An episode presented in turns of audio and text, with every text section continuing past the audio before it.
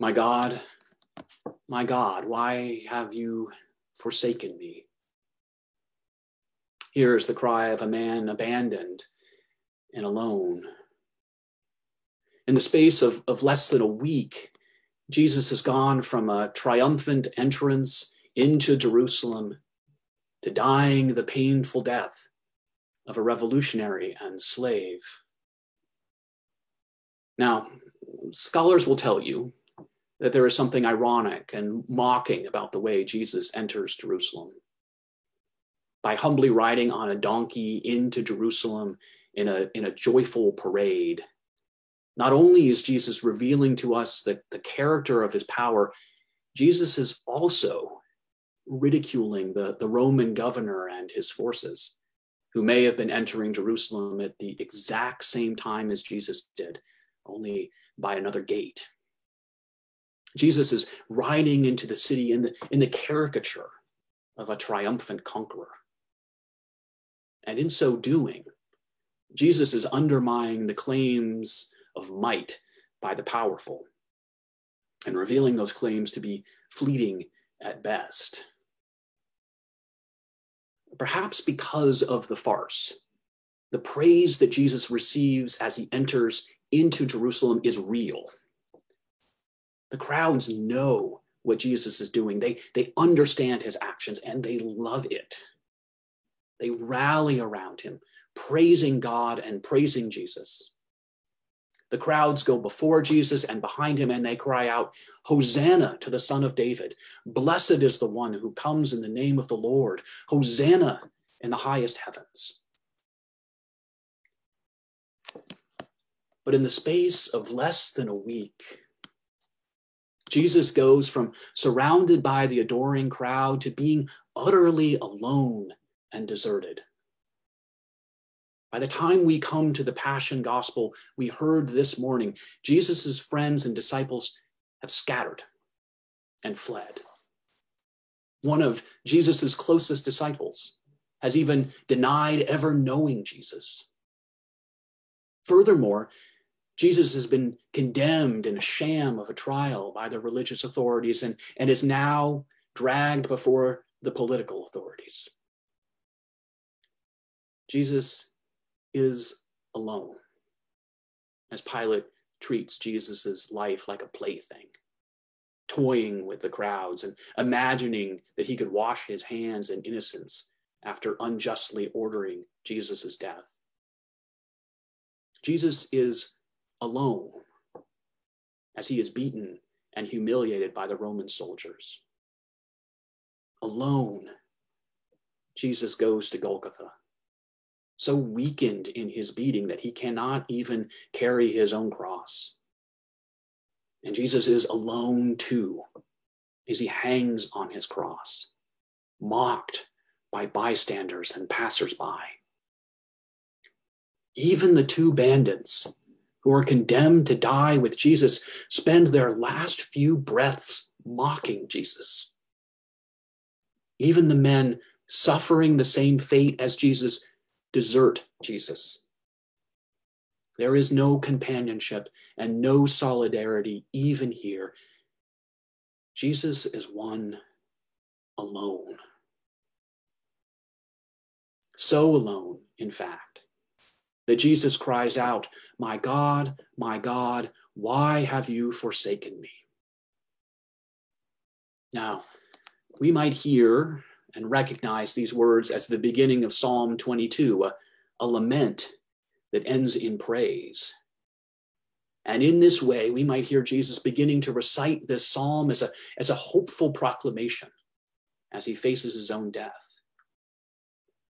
But even if this is so, what Jesus is experiencing is God forsaking him. My God, my God, why have you forsaken me?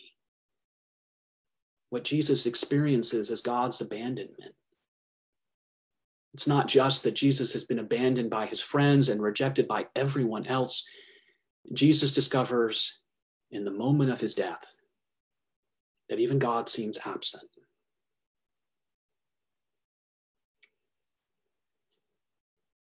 And yet, here is the mystery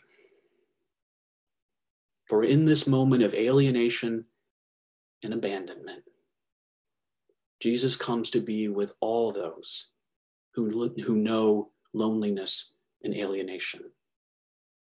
In this moment of being forsaken, Christ comes into solidarity with all who know what it is like to be forsaken. And dying alone, Jesus comes to be with all those who die alone. In Jesus, God comes to be with us, even in our own God forsakenness the mystery of the, of the crucifixion is that the cry of dereliction, this, this cry of abandonment and alienation, is also a cry of solidarity. The mystery of the crucifixion is that what appears to our eyes to be destruction and defeat is indeed victory and triumph. The mystery is that in this cry of a man dying, a cry of one utterly alone, what is revealed is that in Christ, God is with us, completely and entirely with us. In Christ, God is with us in our brokenness and guilt, with us in our isolation and estrangement, with us in our suffering and pain, with us in our anxiety and fear, with us in our death and end. There is no place that God's love does not go. There is no place that God's grace and presence cannot touch. For indeed, in Christ, God is with us. When Jesus is lifted high upon the cross at Golgotha, God seems absent. Dare we even say God is absent? And yet, in this absence, we see God and God's true glory. For if we have eyes to see, then here is where we can best see God. Here, God and the essence of God are revealed to us as self giving love.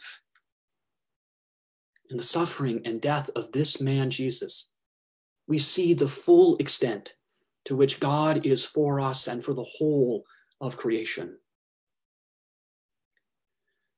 uh, 20th century Archbishop of Canterbury, Michael Ramsey, once wrote God is Christ like, and in God there is no unchrist likeness at all.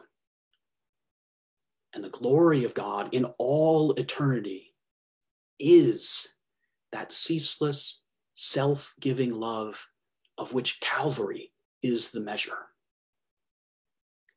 Calvary, Golgotha, the place of the crucifixion of Jesus shows us who God is and the depths to which God will go to save us. Here we see what God with us truly means. Here we see that, that God's love is God's power and that God's power is God's love. We see that God's love and power are indeed one. Here we are. I am proclaiming the great mysteries of our faith in this time of radical upheaval. We are in a time of illness and loneliness, a time of fear and ruin, a time of death. The human family groans in agony, and a great many of us feel forsaken. And yet, the events we commemorate this day mean that we can receive this time with faith, trusting in what God has done, trusting in the victory that God has already won for us. Indeed, we can greet this time with hope, trusting in the self giving love of God, no matter what happens and come what may. And we are called to approach this time with love, finding ways to be with Christ as we seek and serve Christ in others, and as we love our neighbors, as we love ourselves. As Jesus processed into Jerusalem, amidst the cheers and celebration, no one could have understood the nature of the triumph and the victory that this parade announced. This victory was not realized in some sort of military operation. Instead, it was the, the triumph and victory of solidarity. It was the victory of God with us. For Jesus comes to be with us in our loneliness. Jesus comes to be with us in our separation. Jesus comes to be with us in our suffering. For in Christ, God is with us. Amen.